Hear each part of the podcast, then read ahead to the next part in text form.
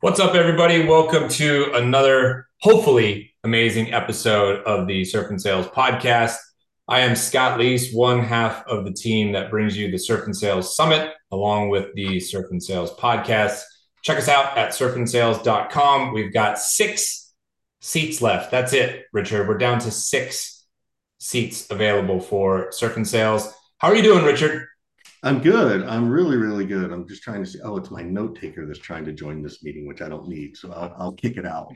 No, we don't need any notes. We have a steel trap of memory.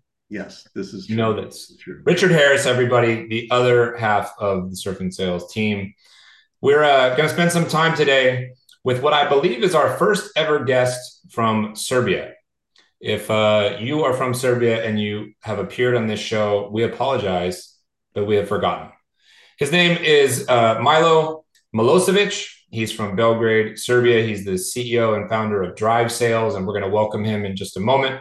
But first, Richard's going to uh, share a little bit about our good friends and partners over at HubSpot. All right. So, thank you to HubSpot for, for prompting me uh, like AI. So, I'm going to prompt Scott to see which new hobby he'd like pottery, paddleboarding, or bread baking. You had paddleboarding, obviously, paddleboarding. But you already know how to do that, right? So, so a new hobby. So, are you going to be a bread kite surfing? Okay, all right, kite surfing. There it is. All right. The reason I'm asking is because HubSpot, who's our sponsor, has uh, built in their AI tool into their uh, system, right? So they've got ChatSpot and things like that, and it can now actually do everything from helping you uh, create new content to understanding your data and reports and dashboards, uh, save you some time you know, with your sales team. And it's that extra saved time that you get back based on the data when you use something like a good AI tool like um, AI with HubSpot that gives Scott the ability to become a brand new bread maker. So I'm really excited to taste this bread that Scott makes, even though he says he wants to be a kite surfer, which I know he won't actually do. He's too afraid. Oh, I, I okay, anybody listening who will take me kite surfing, this is something that I want to try. It's windy as hell in places like Central Texas where I can't do regular surfing all the time. And I don't know if they're surfing in Belgrade or not, but maybe there's a lake and maybe Milo can take me uh, kite surfing. And if I'm making bread, it has to be like grain free, gluten free bread because I can't eat normal bread. So I'm not really into the whole bread maker part. You know what I mean, Richard? Yeah, you'll you'll put some other creative herbs and spices in there. I know. Yeah, I might be able to do that. Milo Milosevic, everybody, CEO of Drive Sales. How's it going, man? Honestly, it's going rather decent, but as of yesterday, I decided to mess my back up in the gym because I'm trying to recover from a knee. That uh, surgery was a bit ago, but I was trying to recover so I could play soccer or football with the kid. That literally the only thing. Now I'm like going to therapy and all that stuff. Other than that, it's going okay. So this will be my rant intro. Probably not the best way to introduce myself. You, know, you sound like Scott. Yeah. Something, something always hurts with Scott. Yeah, I was just gonna say this is like super relatable content to to old Which is good. Old dads like yeah. Well, tell everybody a little bit about uh, Drive Sales and what you're working on, man. Uh, yeah. So, in a nutshell, we are building a software for moving companies globally that can operate their own, you know, own business from A to B, A to Z. Let's say like a HubSpot, just but specifically for moving companies that you can do lead intake, automate your workflow from a sales perspective, organize like dispatching process for the truck start in real time, how efficient the storage is when you you input stuff in storage so you can find it, barcodes and all that good stuff. We're also pushing a couple of other things in, but basically trying to help moving companies globally streamline their business. Um, there's also a couple of other things mixed into it, but that's like in a nutshell what we're looking to build and love, building right now. As you know, Richard, I love these like uh, platform plays in these quote unquote unsexy industries. Totally like, agree. Yeah, I love I love it so much. Talk to me about the challenge of uh, having a product that can be sold globally. How did you first attack this? Did you sell in Serbia first and then expand out? Let's talk about that a little bit. Yeah, so I've been in the company previously for six some six odd years, building from ground up, right within the industry, moving moving space, right.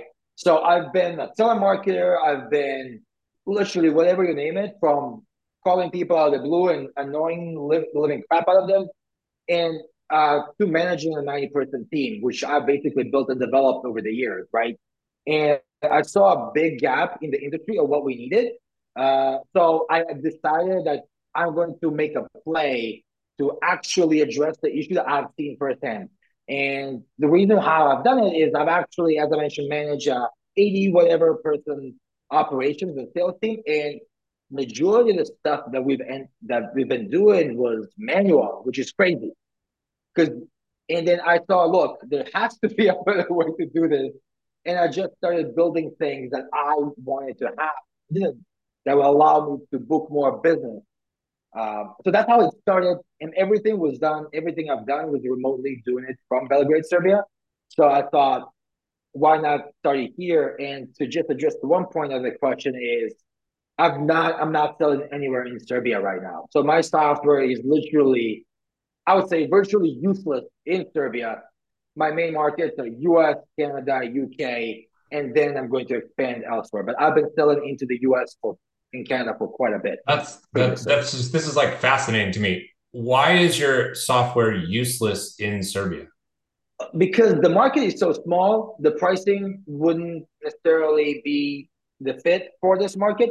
The moving and storage industry in Belgrade or in Serbia isn't fully developed like it is in the countries that I've just mentioned. So there isn't a significant need for the tools that we kind of offer. So you still you still you know if you're in the industry, you still have someone maybe you rent a truck, which is like what fifty bucks maybe for the day, and you have a couple of friends over, and that's it. You can still do obviously in the states, but you wouldn't be driving cross country from Chicago to I don't know New York or LA to Boston. Doesn't really matter, right? So it's the market is not so big for the software, but there are huge players within the moving space in Belgrade that can actually help that deal with embassies, that deal with high net worth individuals, but they already have their own operating system and they're just like a, a cog in a wheel that was already built from like a bigger perspective from like an organization standpoint. Can you? How did you? Sorry, wait, wait, wait, hold on. One more, one more thing, Richard. I'm going to actually ask Richard this question. Richard, can you think of another company that is based in one country and does not sell inside of that country? I, I can't think of one at the moment. Um, yeah, I well, interestingly enough, like my client Telesign, um, they have LA offices, but they have a big Serbian office. Um, and I think there's a there's a decent amount of that happening out of Serbia because of the education of the of the people living there. Like I do know that about the market, having been there.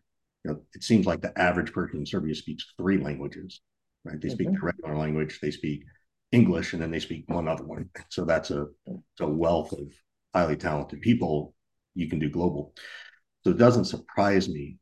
Um, but no, I do not know any to answer your question. I don't. Um, yeah, I find that fascinating. Go ahead. Go ahead. So my question is when you're building this, and maybe it's because of, you know, sort of how you just sort of grew up in your career. how did you get product market fit in a country you're not really even in yet?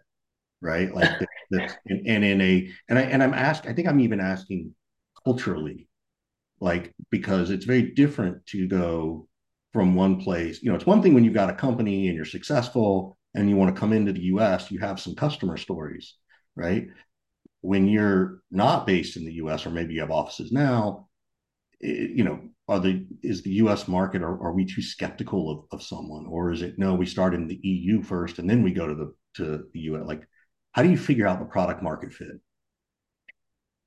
So this might be like a special scenario with me how I kind of ended up doing this, because I already knew that there's a big gap in the space. There are some players in it. There were some investments and whatever, but no one has solved the issue that I personally have experienced while running that previous team before I started my own company. So I saw that irrespective, I was irrespective of like building an MVP that is instantly, you know, taken by 50 clients. I just saw that if we build something that's worthwhile, and I have contacts within the industry now that I of grew uh, across a couple of years, And I, before I even decided to push this forward, I actually talked to all of these people and say, hey, look, would this sound like an interesting idea? Would you be interested in, in you know, potentially being a client if something like this comes up? So I kind of talked to the my potential future customers to even see if there's any remote interest in what I was looking to build without being in the state. So, so it's the same thing. It's, it's the same. You you've done the same thing everybody does, which is you identify a gap in the marketplace and then you start mm-hmm. talking to people. Uh, it's yeah. just I just it to me. It's fascinating that you're like, well, I'm not going to build it here, so I'll build it, you know, to sell into the U.S. Like I just that's really that's great. I just you know I'm not that creative. I'm too old. Yeah, look, I also think I'm too old when I go to the gym and all that stuff. I just see everybody else being a lot fitter and better looking than I am. I mean, better looking is not a hard thing when you look at me, but generally, you know. Well, this is why uh, this is why we're all in inside sales, right? so, uh, to, how important do you think it is for the founder to be sort of the initial salesperson? Now, you get a little bit of a cheat code because you have a sales background and an operations background and whatnot. But, you know, th- there's some people who are really, they have strong opinions like the first seller has to be the founder, even if the founder is like a total IT introvert who has no salesmanship or charisma whatsoever. And I'm like, I don't agree. I don't think I agree with that. Um, so I'm curious, like, what your stance is on the founder being the first seller and, and how important that is. Well, if, for example, I, as I'm a sole founder type of thing. I have partners, right, and they're great partners too. But I'm the the face pushing this forward. So if I had, if I was a complete IT like tech person building this, and I had a partner that is sales oriented and can sell, I wouldn't necessarily mind. But even though that, as I believe, if you're a founder, you have to be able to talk about your product and to be able to kind of sell or at least get it to someone else to get in, to spark interest so someone else can take over that has more, let's say, skill or is more versed in selling. So my opinion is that I do kind of think that you have to have the ability to at least interest someone in what you're doing. Not necessarily get a customer in, but maybe like pass it on. For example, if I don't know anything, I just I can pass it on to you, Scott. If you're a friend or a partner that can handle uh, as I'm building stuff out. All right, I got it. So, Scott, am I hearing you correct that you don't think the founder should be doing sales, or are you saying that there needs to be a co-founder who handles the business side while the other founder is the tech side?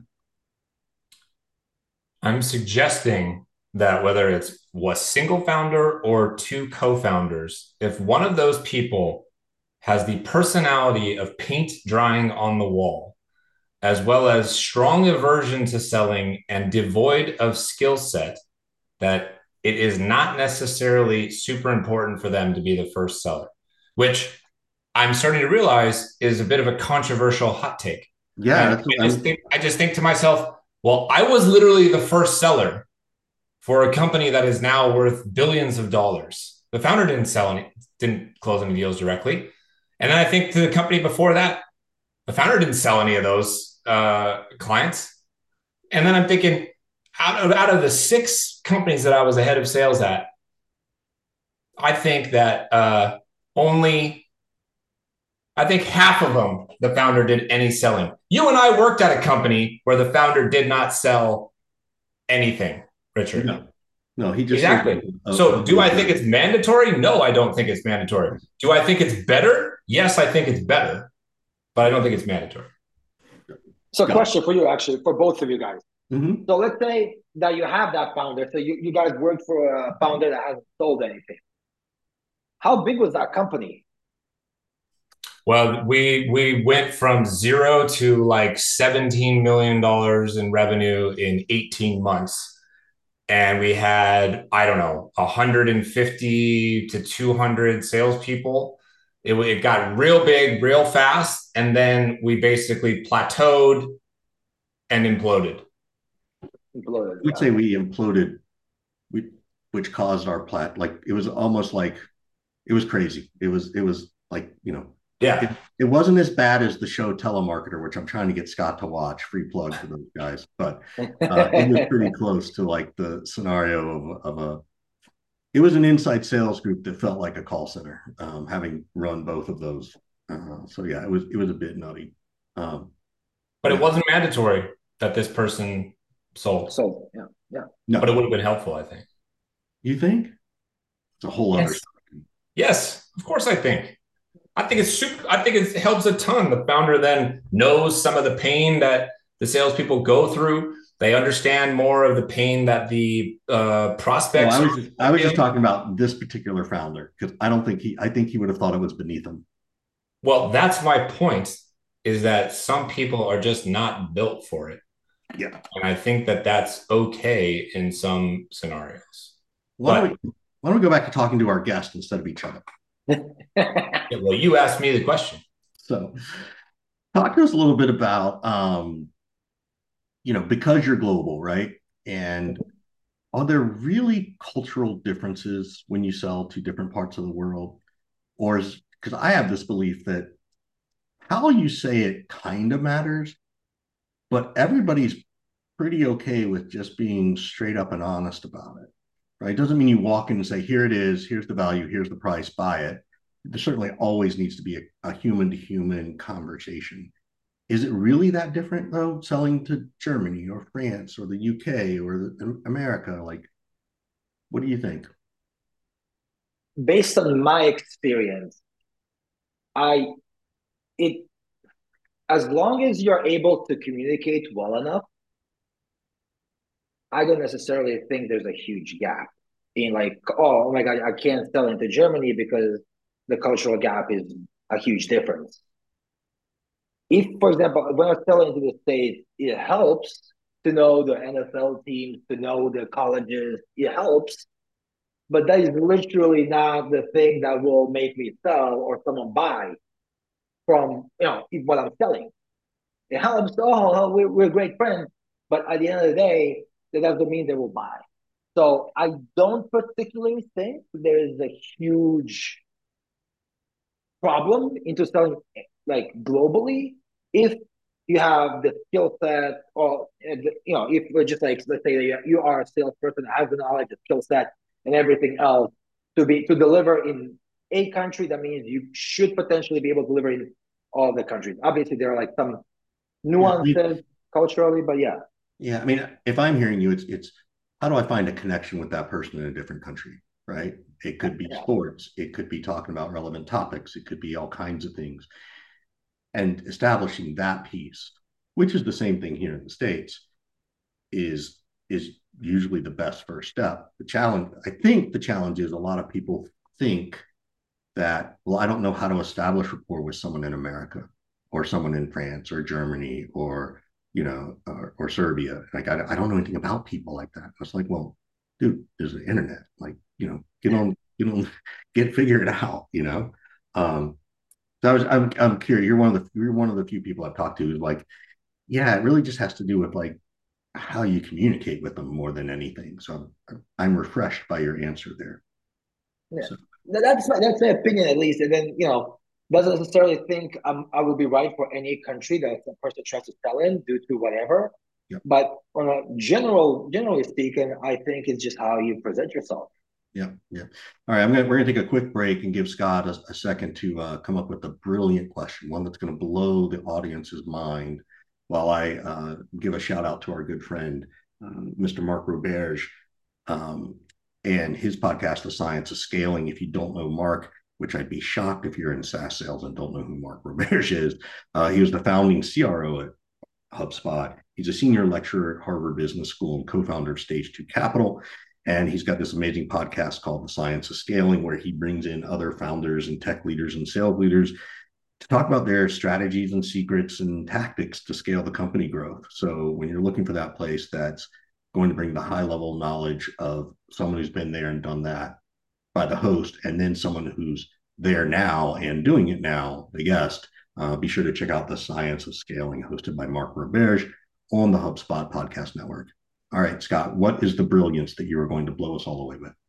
Well, for anybody watching on YouTube, there is, I believe, a Michael Scott and Dwight Schrute uh, figurine above Milo's head right now. So yeah. my question is, which one of those characters is your favorite and why? Uh, I would have to go with Michael. I think I would have to go with Michael. It's a tough question, though.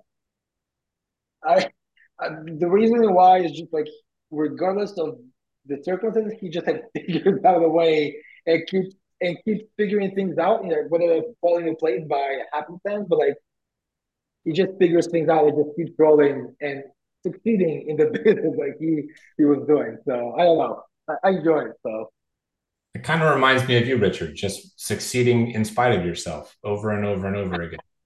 Dude, I succeed so that you can succeed better than me. I can make sure that Scott does better. Oh, okay. Back to a real question. When you sell to these kind of, um, as I refer to them all the time, these unsexy kind of industries like moving companies and whatnot, and you're selling a platform, you're trying to take an industry and a company that has probably been a late adopter, if an adopter at all, of technology.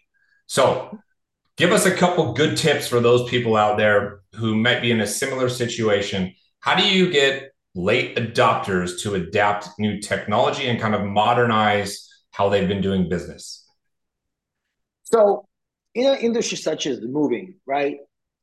And I'm going to assume that this could be with other unsexy, like the unsexy industries, it, a bunch of it is referrals and getting in, in front of people. So, for example, if you don't even, if, let's say if you don't know anybody in the industry, right? It person's finding and talking to someone from the industry that you're looking to attack, getting feedback from them.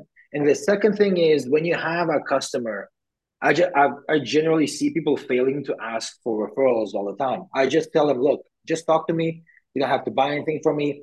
I'm not selling. I want your feedback. One of the things that I'm looking to do, for example, as a bunch of these companies that I speak with, they still use software that look like I'm not joking, that they were built in the 90s.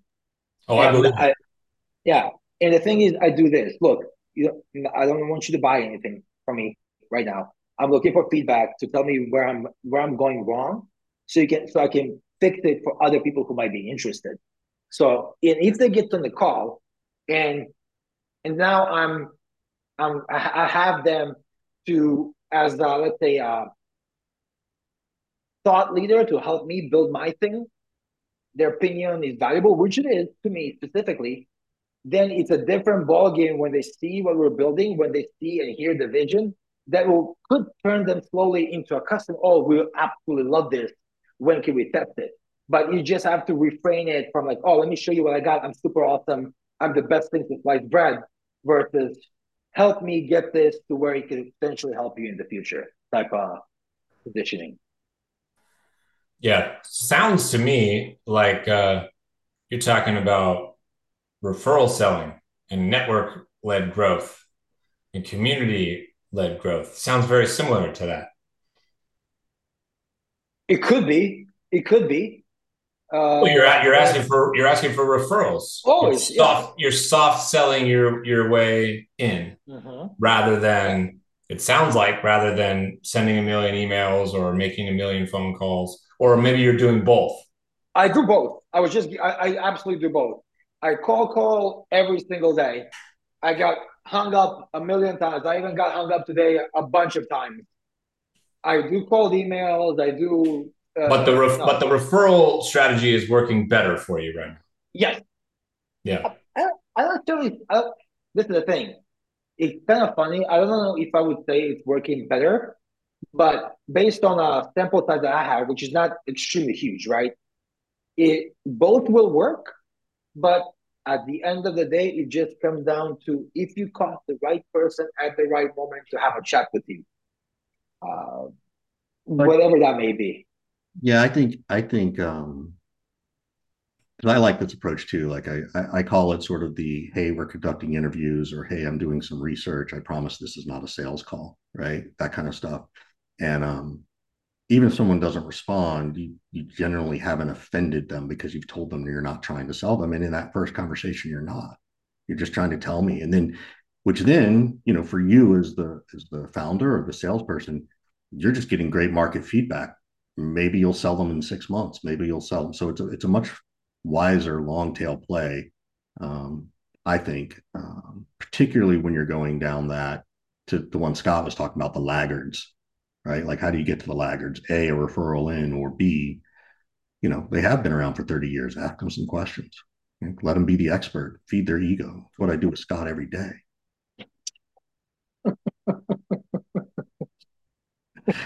oh, buddy, they're just too easy for me these days, bud. It's softball. It's a softball. I don't need response. uh, uh, but I, I, I do like that approach. I think I think it's a really wise and smart approach. I also, and let me ask you this: when you do that, here's the thing, Scott. I don't know if you've ever talked about it.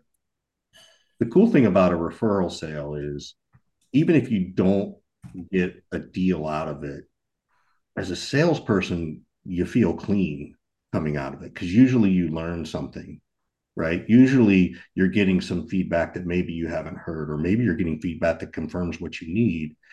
And you're just planting a seed with that. So there's no sort of you know. There's also the exhaustion or mental anguish factor, yeah. right? I mean, you make 100 cold calls and you get hung up on a bunch, like that can be exhausting. You know, you have a bunch of phone calls all day long from referrals. I don't think you're as drained emotionally at the end of the day. Yep. You're not. You're not. You're not. Yeah. So it's sort of like if both strategies are are equal, which one maybe makes the most sense? It could be the one that uh, keeps you keeps you the most mentally sound, right? But to Milo's point, you got to do everything because you just never know, you know, you never know what channel somebody prefers. You never know. You call somebody, you just happen to get them at the right time, all that kind of thing. So it is still wise to do everything. I just love that he's focusing on um, you know some referral kind of methodologies and whatnot. So we're uh, brushing up towards the end of the show here. So we told you at the beginning we were going to give you a chance to ask us a couple questions.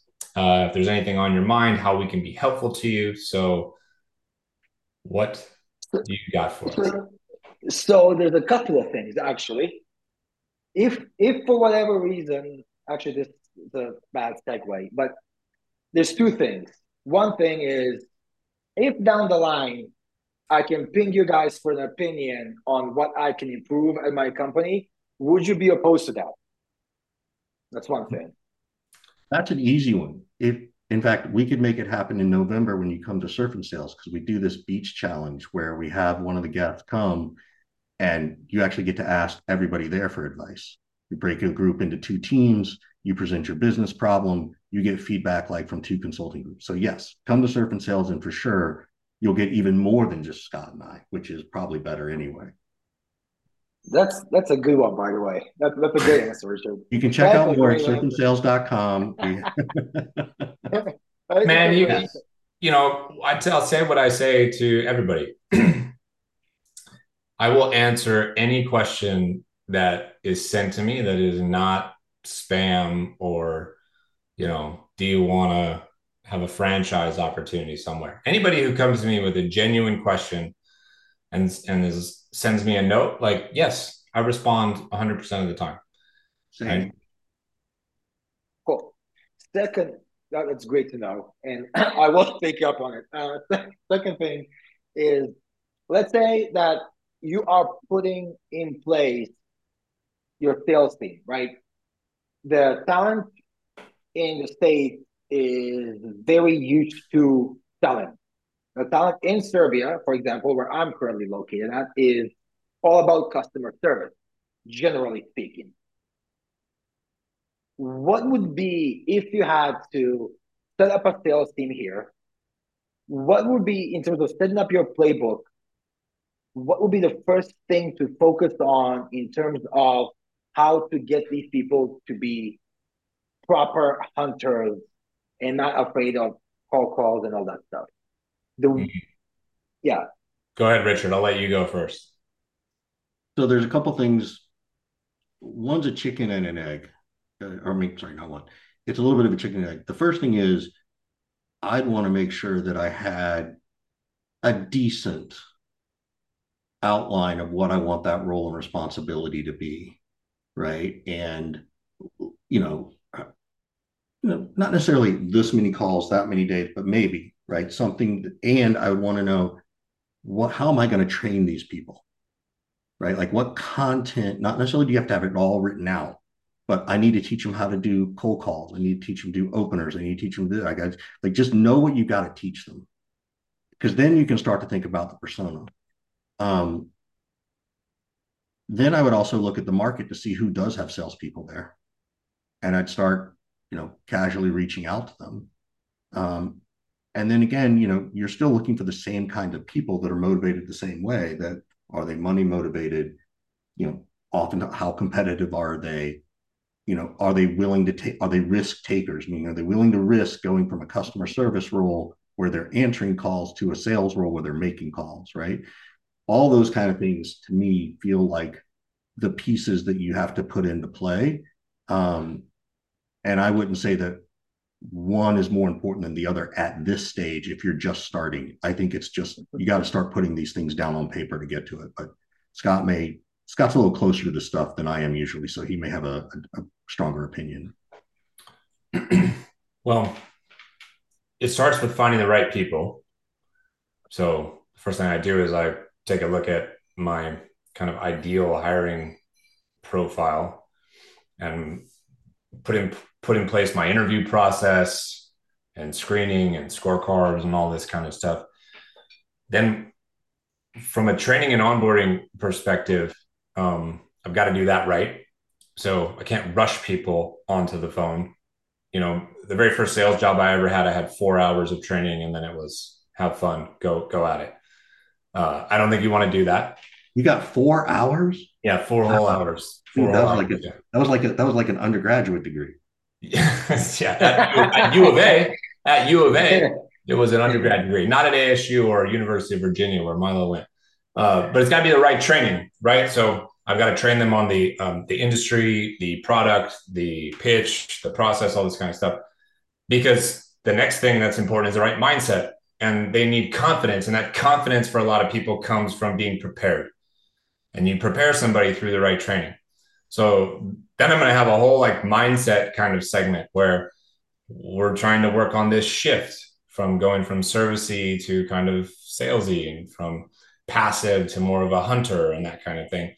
And then it's the right message. It's making sure that they're enabled with the right type of, you know, scripts for email or phone or whatever that they know what they're supposed to say and then they can role play it over and over and it's the right approach it's not like too aggressive it's not you know too passive it's not over explaining everything and I, and I and you know if i'm trying to am- answer this as simply as possible that's what i've got for you get the right people onboard them the right way work on their their mindset and then get them practicing uh, the right message Simple. That makes sense. Yeah, simple. sounds super simple. Yeah, sounds simple when you say it.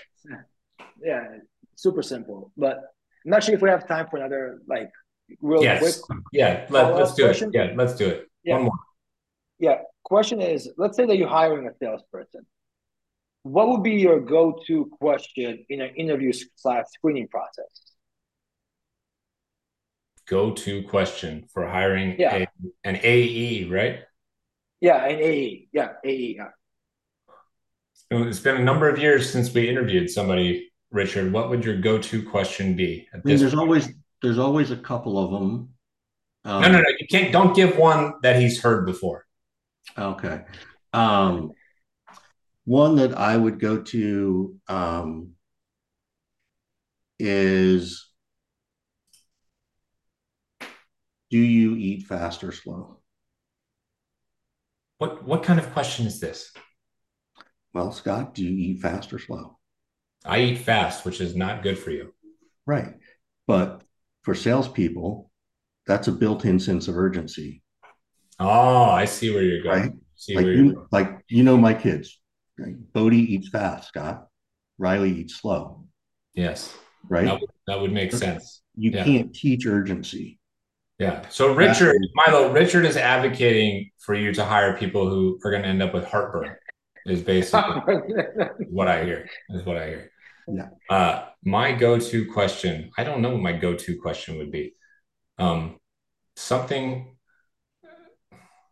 Something. It's it's always for me got to be something around like, why are you willing to do X now when all the rest of your life you haven't been willing to do that thing? Like, what's different now? Because I'm looking for people who are trying to change their sort of status and position in life and their and their career. Um, and everybody's probably sort of says the same thing. Oh yeah, I want to be rich and famous or whatever. But it's like, okay, well, why are you willing to do whatever it takes now, but you weren't yesterday and the job before that and whatnot? I, I always like to see people's answer to that type of question.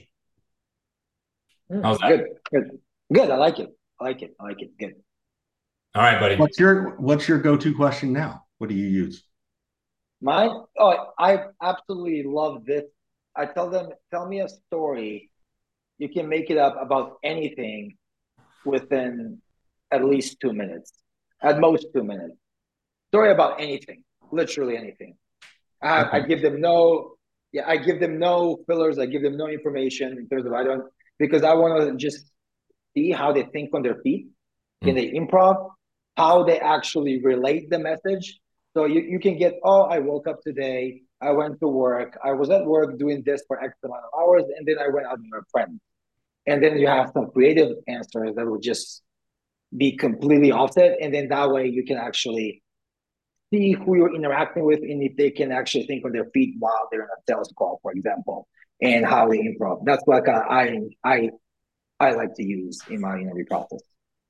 All right. There you have it, folks. Milo, where can everybody get a hold of you, man? Uh, you can find me on LinkedIn, uh, Milovan Milosevic or Milosevic, whatever. You can type this in, drivesales.com. Uh, I also do a podcast with moving companies, which you two don't specifically fit uh, for profile. Uh, but yeah, you can find me on LinkedIn generally. That's the only social network that I use. And that will be it. All right. Thanks All so right. much. And a special shout out to our friend Beck Holland, who uh, got kind of brokered this arrangement and got uh, Milo to join us on the Surf and Sales podcast today. We'll see you all next time. Have a good one. See you, everybody. Thanks, Mel. Thanks all. Thanks, Beck.